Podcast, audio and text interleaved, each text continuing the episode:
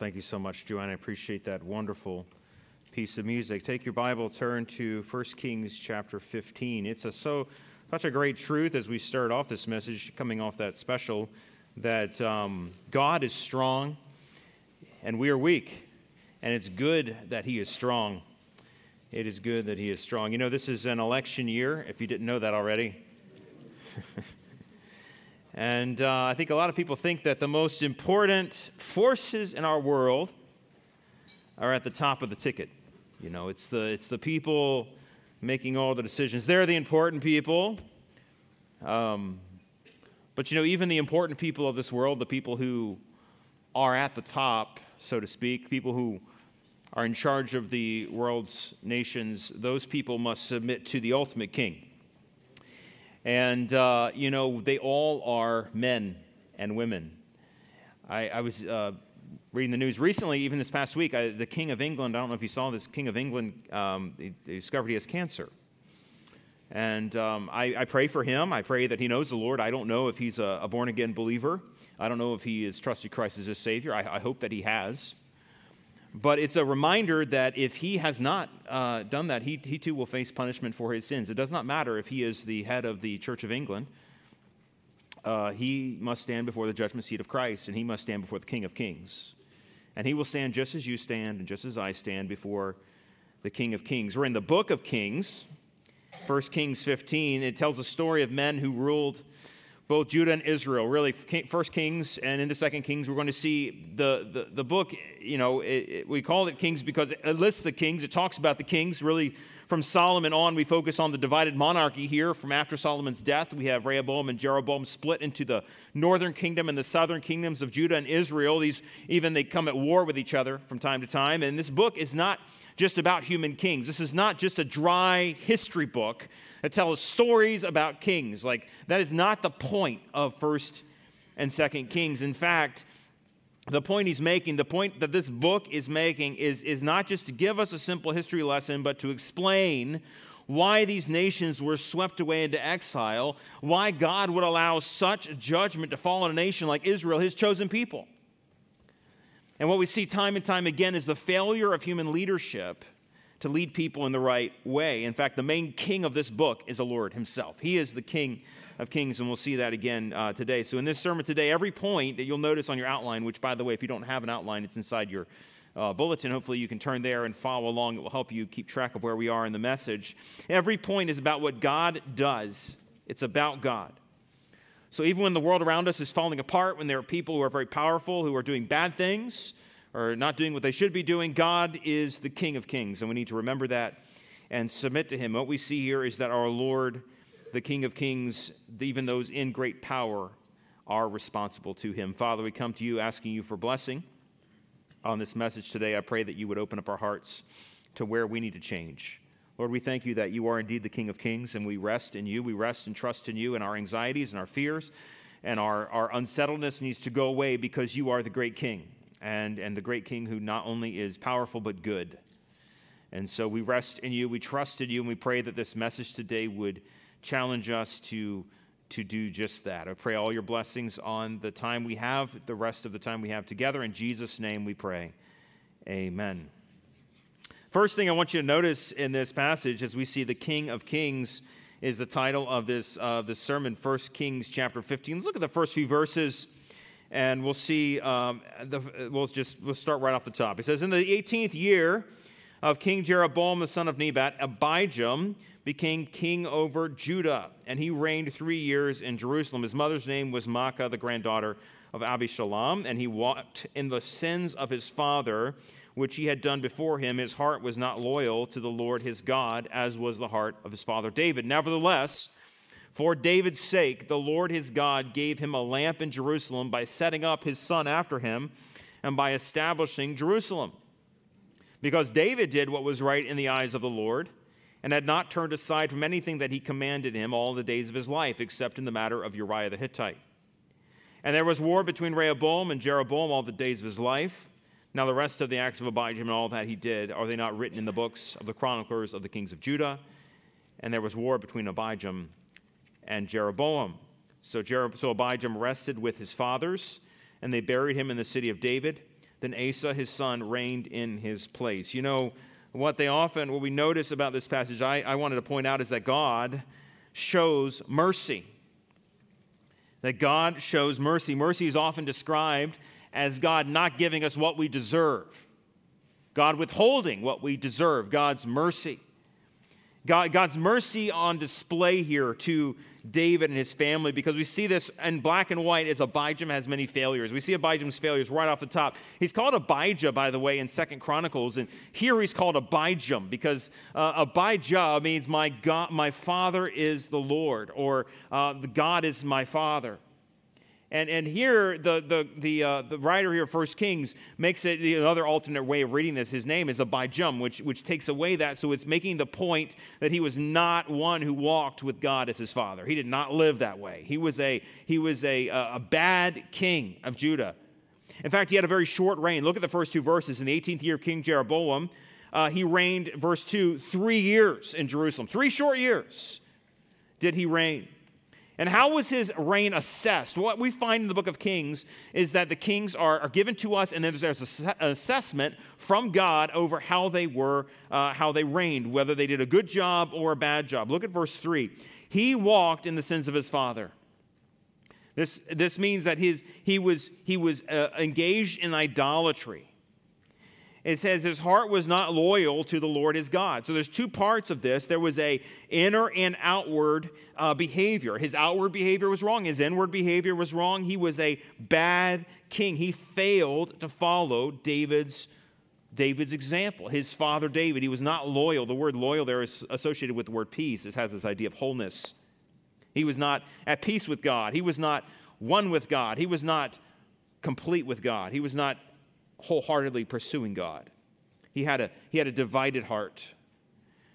So he was a very bad king, Abijam. But what we notice is, is that although Abijam had failures, God has faithfulness. Look at verse 4. It says, Nevertheless, for David's sake, the Lord his God gave him a lamp in Jerusalem. I, I, notice what he's saying that God's promise to David that I will not extinguish your lamp, that's a symbolic way of saying, I will not remove your line or your kingdom from the city of Jerusalem. I'll not remove you from Judah. I will not, I would leave you with a lamp, he says. In fact, let me give you a couple verses that talk about this. Uh, in, in, in 2 Samuel 21, we have this story happening here. He's speaking here uh, to David, he says, Then the men of David swore to him, saying, You shall go out no more with us to battle, lest you quench the lamp of Israel. Don't, don't go out to battle. We don't want you to die, and the lamp of Israel be quenched. There's that image of the lamp. We see it also in 1 Kings 11, where we started this whole sermon series, where God makes this promise. He says, That my servant David may always have a lamp before me in Jerusalem. God made a promise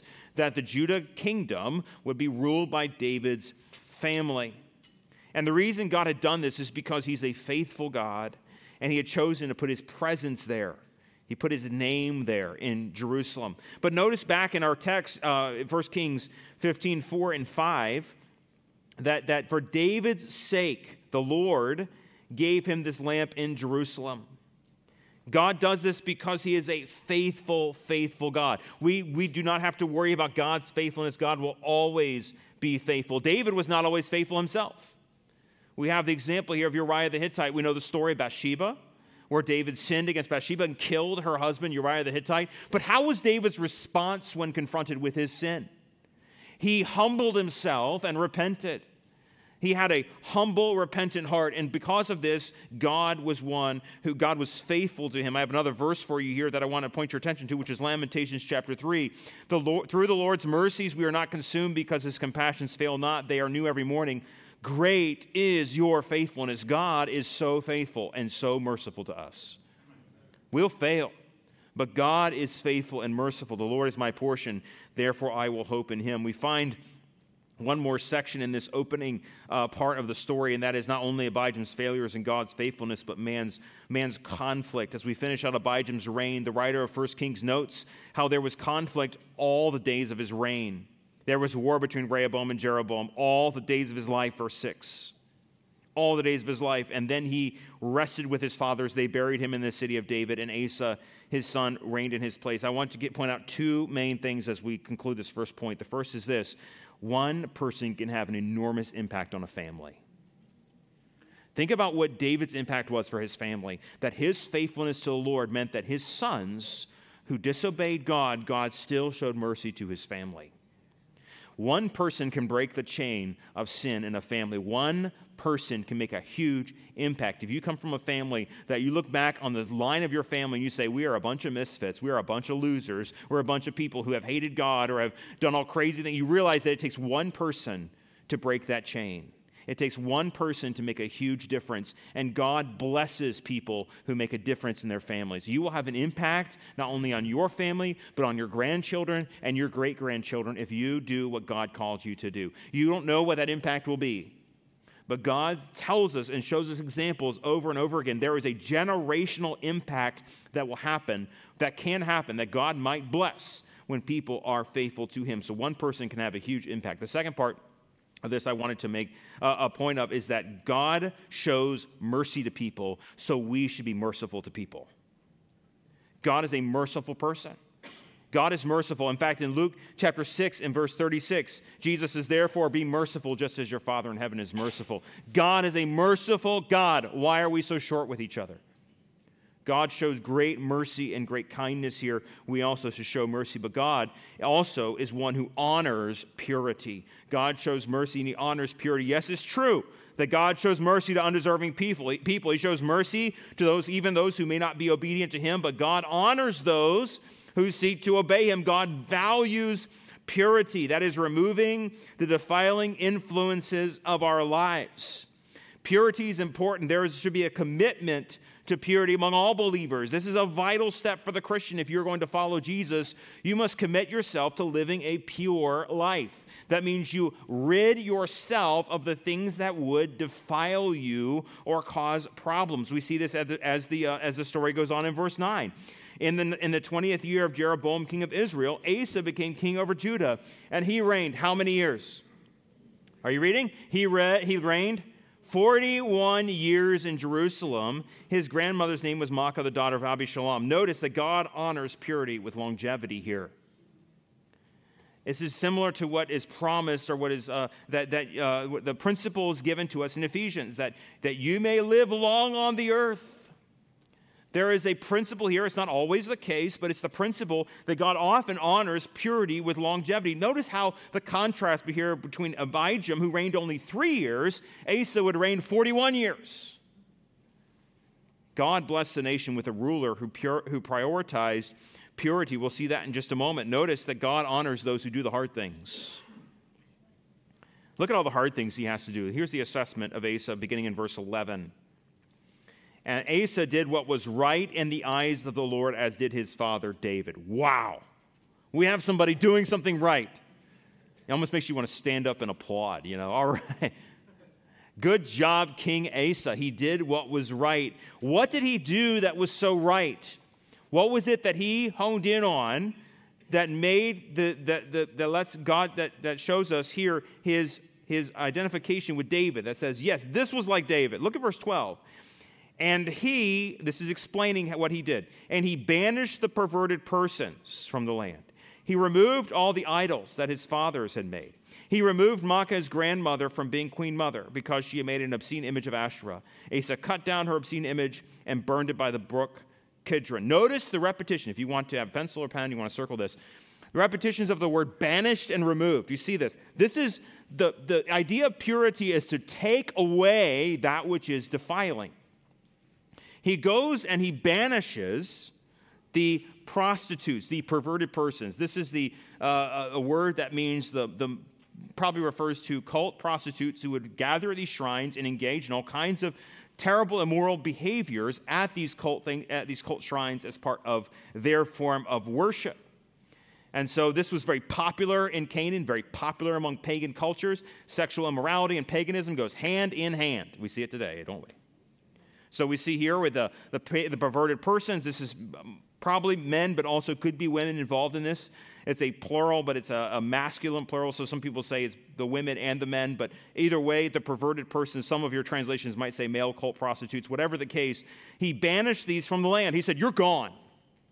You cannot be here.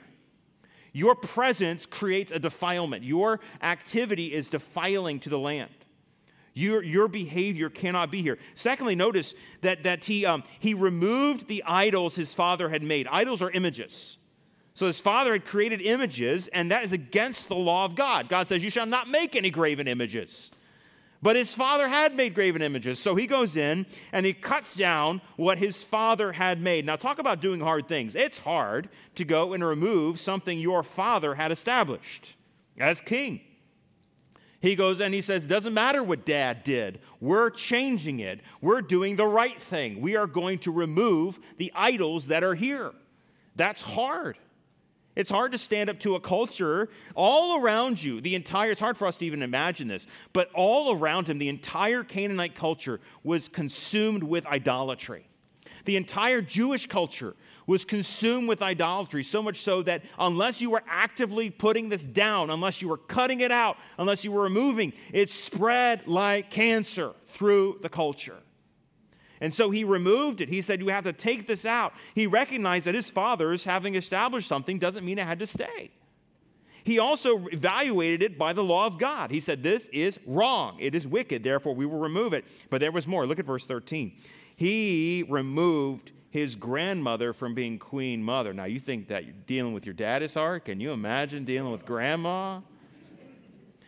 Now, there's a textual thing here where some of your translations might say mother. There's a, the word mother and grandmother often interchanged. most likely this is referring to his grandmother, not his, the one who gave him birth, but his, his grandmother. And this woman was likely an Ammonite. She comes as part of the family and is established as a queen mother, which is like a role, it's a specific role in the palace. She has authority, she has some position. It's mostly just uh, ceremonial, from what we understand. But, but what does he do? He says, You have violated God's law. What did she do first? Let's look at that. It says, Because she made an obscene image of Asherah. Now, we talked about Asherah last week a little bit, but Asherah poles were like a, a basically like a totem pole kind of a thing. It was an image, it was a, it was a tall wooden pole, uh, um, a, a stylized tree that symbolized a feminine deity. It symbolized a feminine sexualized deity. We see these all throughout the land of. of um, of Canaan. And so she was doing what she wanted to do, and she's, she's setting up this Asherah pole, this, this obscene Asherah pole. And what does he do? He says, No, no, no, you're not going to do this. I'm not going to allow you to do this. I'm going to remove you from your position. I'm going to cut down this Asherah pole, and I'm going to burn it. But he's not just going to burn it out in the backyard. Because if you burned it in a place like that, you could still possibly, you know, worship that spot. I'm going to burn it. Notice where he burns it. Where does he burn it? Near the Kidron Brook. Okay, near a river, near a little stream. So he goes down to where the water is flowing. He burns it into the water, puts it into the water so the water carries it away and it's gone and it's completely out of the land. He says, I'm not going to give you any opportunities to worship this image. This is some hard stuff. He's standing up to his own family. He's standing up to his own family and saying, We will not worship these false gods. We will not engage in these things. And God honors those who do hard things. It's always easier to go along. It's always easier to go along than to demand purity. Demanding purity is hard. We see this over and over again in established churches, even in our country and throughout. It's often noted that it's why is it that those who are impure, those who do not have pure doctrine, uh, one of my professors once said this. He said, It's amazing. You know, you know that there used to be, like Princeton University used to be a God honoring seminary. Did you know that? It used to be. There are people there who preach the gospel. But why? What happened? Well, I'll tell you what happened is that, is that people uh, got in who did not believe the truth, and it became impure. And the righteous people said, well, the righteous people probably didn't deal with it like they should have. What they ended up having to do was leave. Because at some point, this perversion, this kinds of things will contaminate, and you can't take it anymore. You have to get out. We need to deal with this. We need to deal with impurities before they get to that place. God honors those who do hard things. Do the hard thing while it's still possible. And then God honors those with loyal hearts. Look at the rest of this uh, passage, verse 14 and 15.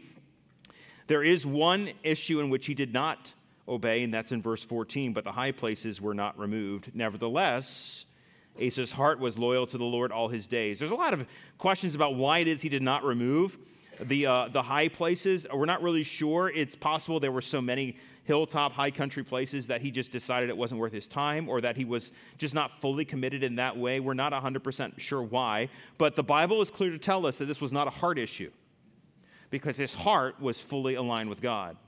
He, he wanted to get rid of everything, but he wasn't able for whatever reason. Maybe he didn't know about them all. Maybe he wasn't, it wasn't able for him to do it. Whatever the case, for some reason, he was not able to get rid of all the high places, but his heart was loyal to the Lord all his days, and God honors that. His loyalty was important. He was, had a complete heart, he only followed God. In fact, it shows he followed God so much. Look at verse 15. He even made sacrifices or offerings to God, bringing offerings into the house of the Lord. He brought into the house of the Lord all the things which his father had dedicated, the things which he himself had dedicated silver and gold and utensils. He made sure there was gold there. He filled the coffers. A couple quick points of application. The first is that the only way to handle idolatry is to destroy it, to run away from it. The Bible says that we must, we must reject we must reject idolatry completely. We cannot, uh, notice the repetition, as I mentioned, of remove or banish. You can't play around with this stuff. You must deal with it directly. In fact, in 1 Corinthians 10 13, it tells us this No temptation has overtaken you, but such as is common to man. God is faithful. He will not allow you to be tempted beyond what you are able. But with the temptation, He will also do what? Make a way of escape that you may be able to bear it. What's the next verse? Therefore, my beloved, flee from idolatry. Okay, that, that's the context here. He's like the temptations you're going to face. Run away from that stuff. Don't be, don't be playing around with those things. The second thing I wanted to point out is that when righteous people are in leadership, God honors that and blesses that. When the righteous are in authority, Proverbs 29 2, the people rejoice. When the wicked man rules, the people groan.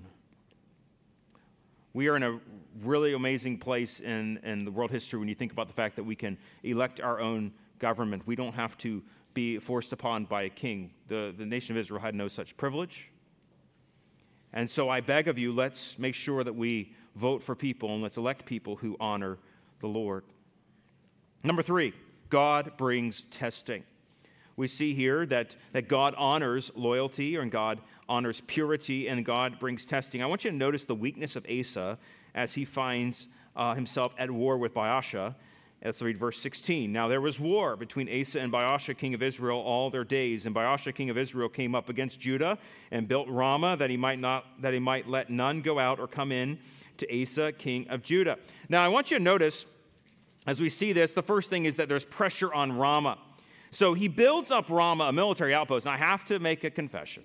We put out our, uh, our Sunday school material last week with a map on it that I put the wrong Ramah on it. So I'm so sorry if I confused you as you were looking where, how in the world is this putting pressure on Jerusalem? Ramah's way up in, uh, in the north. Okay, I, I, hit the wrong button on my computer when I typed in Ramah, so I apologize for that. One of you uh, sharp, sharp-eyed people caught it, and we actually issued corrections this morning. If you were there and you picked up a a piece of paper. It's got it in the correct spot. But what you'll notice about Ramah, I actually, um, I'll have a map in a few moments, but Ramah was right outside Jerusalem, about five miles. And what we have here is Baasha, king of Israel, is putting pressure on Jerusalem. He's actually putting pressure on them by building up Ramah as a military outpost really close to where Jerusalem was. He is encroaching on Judah. He's pushing down south. And God allows this testing. Even when you're doing what you're supposed to be doing, God allows testing. And so there's pressure here on Ramah. The second thing we see is there are some political maneuvers that take place with Asa. Look at verse 18. How does he respond to this testing?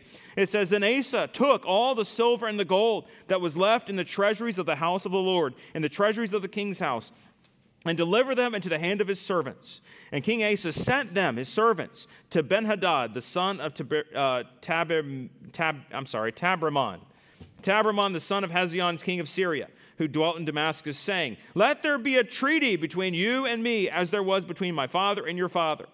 See, I have sent you a present of silver and gold. Come and break your treaty with Baasha, king of Israel, so that we will, he will withdraw from me. So Benhadad heeded King Asa and sent the captains of his armies against the king of Israel. I'm sorry, against the cities of Israel. He attacked Ijon, Dan, Abel, Beth Makkah, and all Chinneroth and all the land of Naphtali. Now it happened when Baasha heard it that he stopped building Ramah and remained in Tirzah. Let's look at these political maneuvers. This can get confusing if you don't know the geography of the region. So here's your map. What you'll notice is that, um, that what Asa did down in Jerusalem, so he's on the bottom of your screen in Jerusalem, and there is Ramah right above that. You see Mizpah, Mizpah and Geba, which are next to each other. And slightly north of that is Ramah. That is where they were uh, building up this military outpost. Israel was just across the border into Judah, building up this outpost, pushing their borders south. And so, what does Asa do? He takes the money that was left in the treasury of the temple and he sends it, and this is whatever that Shishak, king of Egypt, had, had left behind, basically, and he sends it north to Aram or to Syria to Ben Hadad, who lives in Damascus, up north. And he tells, he tells the king up there, he says, I want you to disregard your treaty with the northern kingdom of Israel, and I want you to become my friend. And I want you to attack them up north. And so what he does is, is here we are in Jerusalem. This is the cities that were attacked. He says, I want you to go from Damascus and attack these places. And so what Ben Hadad does is he attacks the northern cities. And in attacking those northern cities, it draws fire away from the south. And it creates an issue where, where all of their forces are being tested in the north so, what does the king of Israel do? He sends his troops northward and abandons the place of Ramah in order to shore up his defenses up north. Are you following the political maneuvering so far? You see it? There's pressure on the south. They buy off somebody in the north to put pressure on the north to pull the troops up so that they can then regain their position in the south. It's tr- just typical.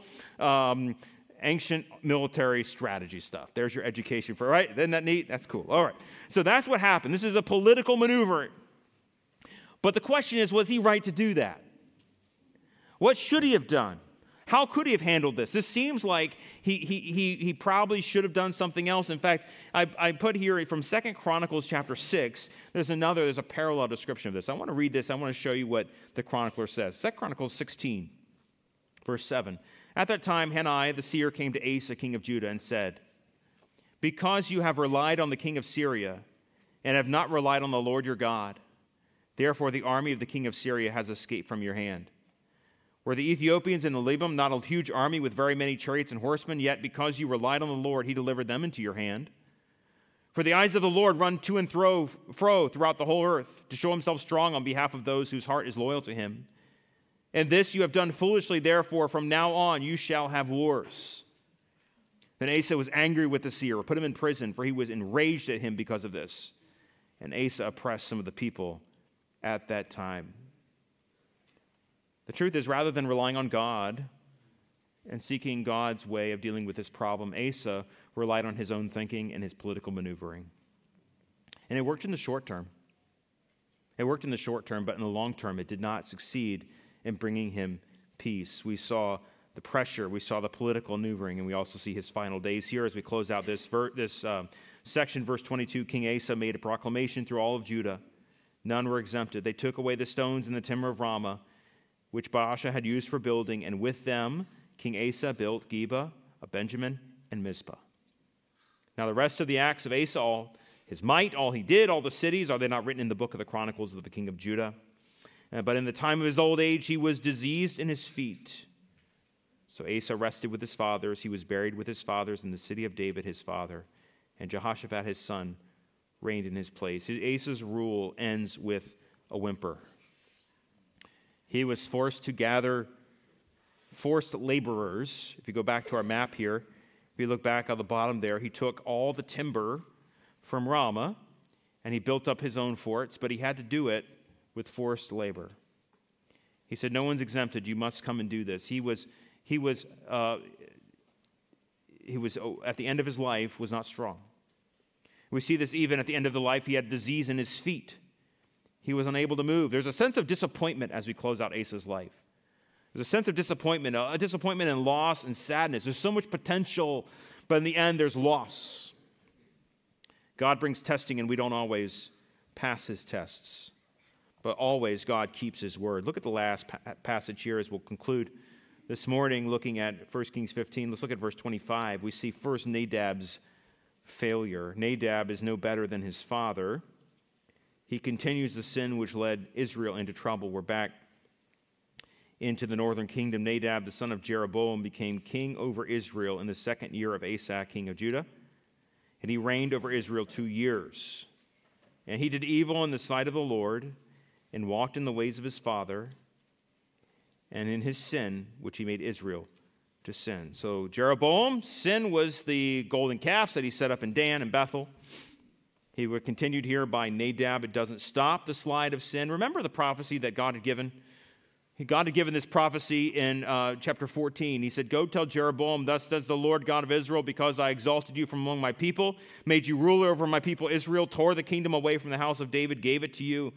And yet you have not been as my servant David, who kept my commandments and who followed me with all his heart to do what was right in my eyes. Okay, what's the punishment? He says, But you have done more evil than all who were before you.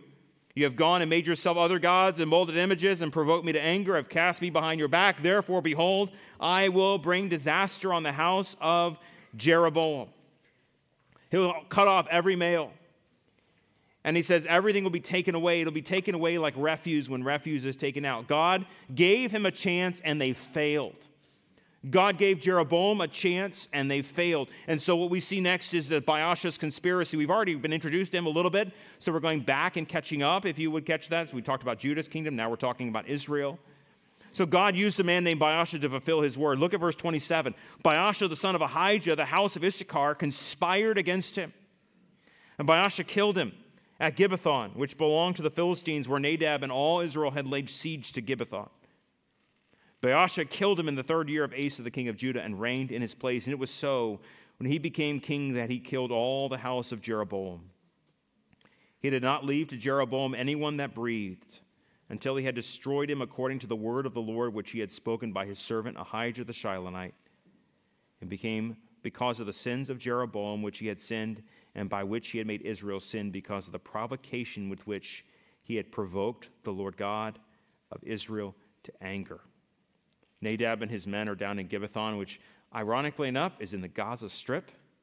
Keeping up with the news, Gaza, the place where the Philistines was occupied, uh, was owned by the Philistines. They had besieged this city called Gibbethon, and while they were besieging the city, somehow Baasha is able to come in while he's out of his normal place and kill him and take the throne. And what he did once he took the throne was what most ancient Near Eastern kings did he destroyed all the family of the king that had just reigned.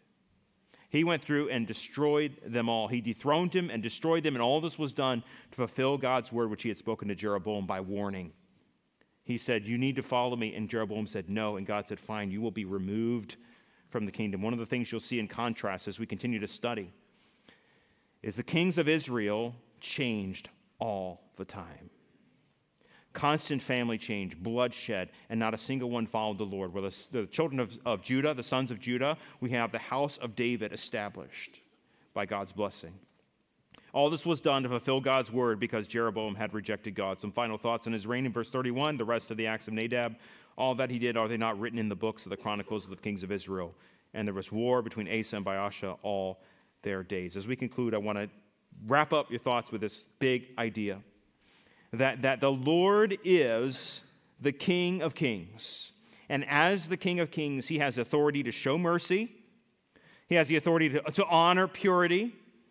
And while, as he's the King of Kings, he brings testing along our way.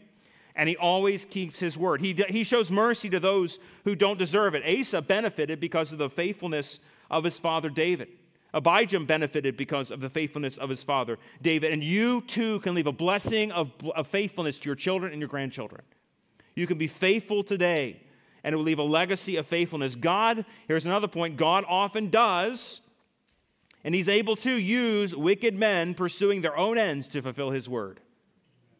God, God can use wicked men who are doing what they want to do to fulfill his word. You see this with Baasha. Baasha wanted to be king, and so he destroys all of Jeroboam. He doesn't do that because the Lord, he said, Oh, well, the Lord told me I had to destroy the house of Jeroboam. No, he's pursuing his own ends, and God uses wicked men often to accomplish his own ends. God is, is big enough to do that. And we see God doing that even with the crucifixion of the Lord Jesus Christ. Wicked men pursuing their own ends bring about the death of our Lord Jesus Christ, and through his death we are saved. What a wonderful thing that is. You, but in the end, all kings, all authorities, everything will be removed and Jesus will take their place. Jesus will rule and reign. We see this throughout the scripture. Daniel chapter 2 predicts this. But I want to turn our attention to Revelation because this is one of my favorite passages in all the Bible. Revelation 19. I'm going to read this and we'll close with prayer. When John sees this image, it speaks of the King of Kings and his authority to rule and reign. These kings in the book of First Kings seem powerful and were mighty for a time, but God is the ultimate king. And Jesus Christ will rule and reign. Let's read these verses together. Revelation chapter 19, starting in verse 11. He says, Now I saw heaven opened, and behold, a white horse. And he who sat on him was called faithful and true. And in righteousness he judges and makes war. His eyes were like a flame of fire, and on his head were many crowns. He had a name written that no one knew except himself, and he was clothed with a robe dipped in blood, and his name is called the Word of God. And the armies in heaven, clothed in fine linen, white and clean, followed him on white horses. Now out of his mouth goes a sharp sword, that with it he should strike the nations. And he himself will rule them with a rod of iron. He himself treads the winepress of the fierceness and wrath of Almighty God and he has on his robe and on his thigh a name written King of Kings and Lord of Lords. We worship that King of Kings today. Father, we ask you today to help us to fully submit to you, the King of Kings. We know there's a lot of political things going on in our world today. We think even right now in our country. We have political people jockeying for positions, doing what they can to get in power, to fulfill their own desires. And God, I pray that you would have mercy on our nation, have mercy on us. But God, I pray that we would never, ever mistake human leaders for the great King of Kings. We would never put our trust in horses and chariots, knowing that you are the one who truly rules and who truly reigns. And so you are the King of Kings. And they will be held accountable. All of our human kings will be held accountable, each one before the throne of God. They will stand before you and answer for what they have done. And Lord, we rest knowing that you are the King who holds kings accountable. You show mercy, and your word is always true. You are faithful always. But Lord, I pray that uh, we would look at our own hearts, and as Asa was able to look around his life and see the things that were impure in his kingdom, and he took charge of these things and he worked to rid them and make pure his place. I pray, God, that we would do the same with our lives, that we would see the things around us that are impure. And we would desire to walk with you in such a way, we would be willing to sacrifice things that may be, may be, uh, be, be something that's difficult to sacrifice. That we may submit these things fully to you and, and, and be a people who are fully and completely and wholly dedicated to you, that our hearts would be loyal to you even now. We thank you, Lord, for being that great King of Kings who we can trust, who we can rest in.